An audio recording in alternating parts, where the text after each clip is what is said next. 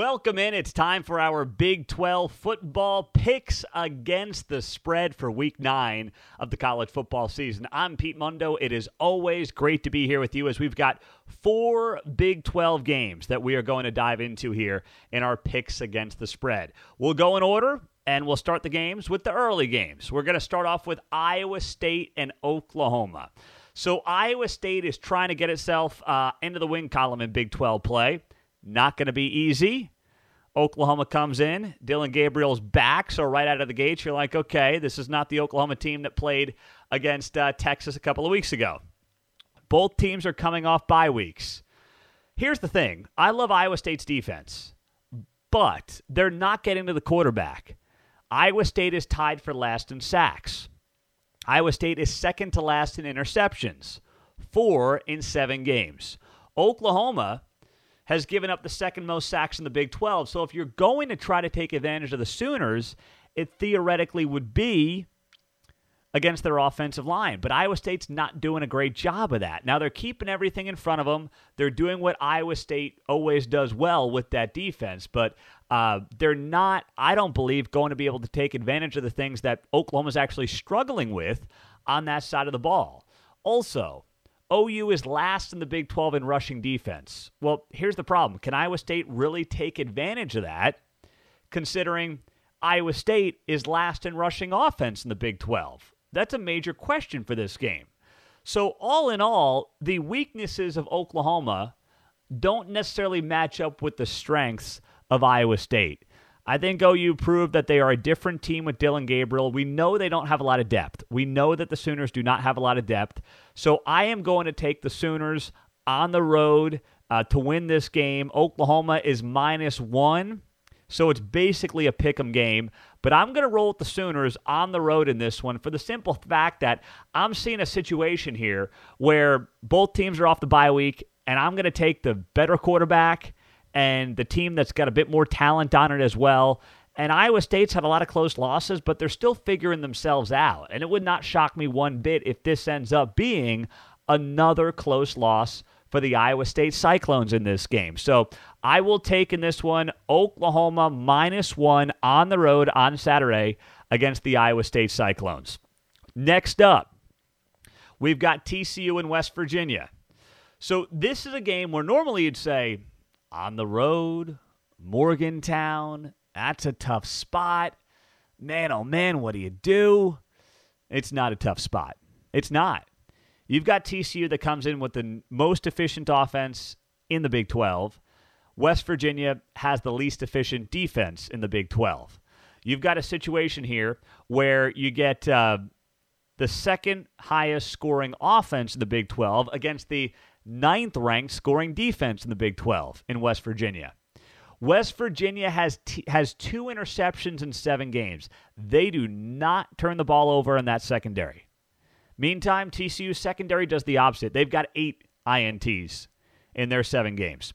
West Virginia's eighth in penalties. TCU is third in penalties. One's disciplined, one's not. And frankly, I think the fan base has given up on Neal Brown.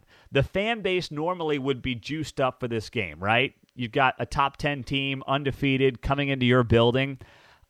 I would be shocked if the Mountaineers faithful show up like they normally would for that scenario. I think they're over Neal Brown. I think they're done with Neal Brown. I can't blame them for that, by the way. I can't. I mean, the way that this team performed last week should have lost 48 3 to Texas Tech. They lost 48 10. Uh, they got blown out at Texas on the road a couple of weeks back. They beat Baylor, but frankly, if uh, Baylor's quarterback doesn't go down, Blake Shapen in that game, do they really lose that game? Do they really win that game? I don't think so at all.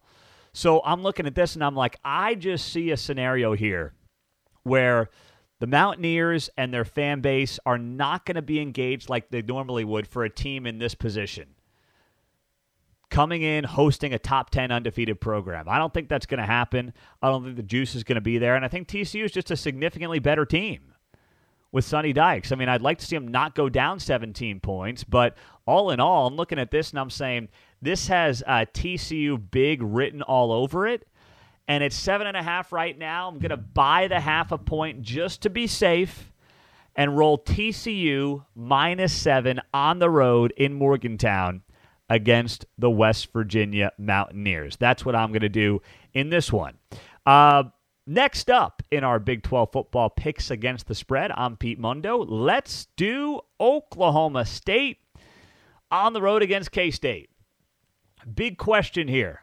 Big question is who is going to play quarterback for the Wildcats? Adrian Martinez is a game time decision. If not, Will Howard is probable, so he's going to play.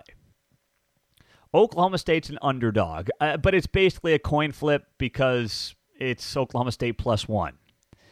And these Big 12 games are nuts. I mean, it's just crazy trying to pick these Big 12 games. But hey, we're 6 and 2 against the spread the last couple of weeks. We're in a very good position, our picks. Here's what this comes down to for me. Mike Gundy, here's a stat for you. Mike Gundy is 15 and 2 against the spread as an underdog since 2018. He is now an underdog for the fourth time in 5 Big 12 games this season. He's 3 and 1 in Big 12 play despite being an underdog in 3 of the 4 games thus far. This weekend makes it 4 of 5. For whatever reason, there's no respect for Mike Gundy and the Oklahoma State Cowboys this year. I don't get it. I can't understand it. And I'm looking at K State and I'm like, okay, the defense is good, but are the numbers skewed? And here's why I say that. Are the numbers skewed because K State has only played one team in the top half of the Big 12 in, in uh, points per game? Has that possibly skewed their defense that is ranked second in the Big 12 in scoring D? I they have played Iowa State, Texas Tech, Oklahoma. They are in the bottom half of the Big 12, amazingly, in points per game. Has that skewed what we perceive this defense to be? I think it's a good defense, but is it the defense that we all believe it is?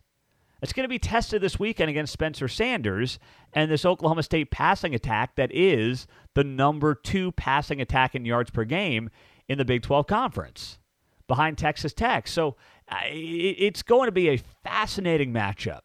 On top of that, Kansas State leads the Big 12 in interceptions. But Spencer Sanders has been really solid, second fewest picks in the Big 12, and it just feels to me once again like this is a team in Oklahoma State that is getting disrespected in a big way in this game. I don't understand why they should be favored, in my opinion. I know it's on the road and K State's good, but the uncertainty around their quarterback situation, um, the defense getting better for Oklahoma State, I get the better quarterback, uh, what I believe to be the better head coach in that environment against a team that's banged up at quarterback, not sure what Martinez is going to give you. And then if it's Will Howard, like, uh, you know, there's a reason that they brought in Martinez because they don't think Will Howard can win you a conference championship in the Big 12, and neither do I. So I'm taking Oklahoma State plus one on Saturday. Next up in our Big 12 football picks against the spread, I'm Pete Mundo, Baylor and Texas Tech. This one, uh, along with Oklahoma State and or Oklahoma and Iowa State, are the two hardest games to pick this week in the Big 12. You've got a fascinating scenario here. Joey McGuire going up against his former team in Baylor. You know he's going to want it.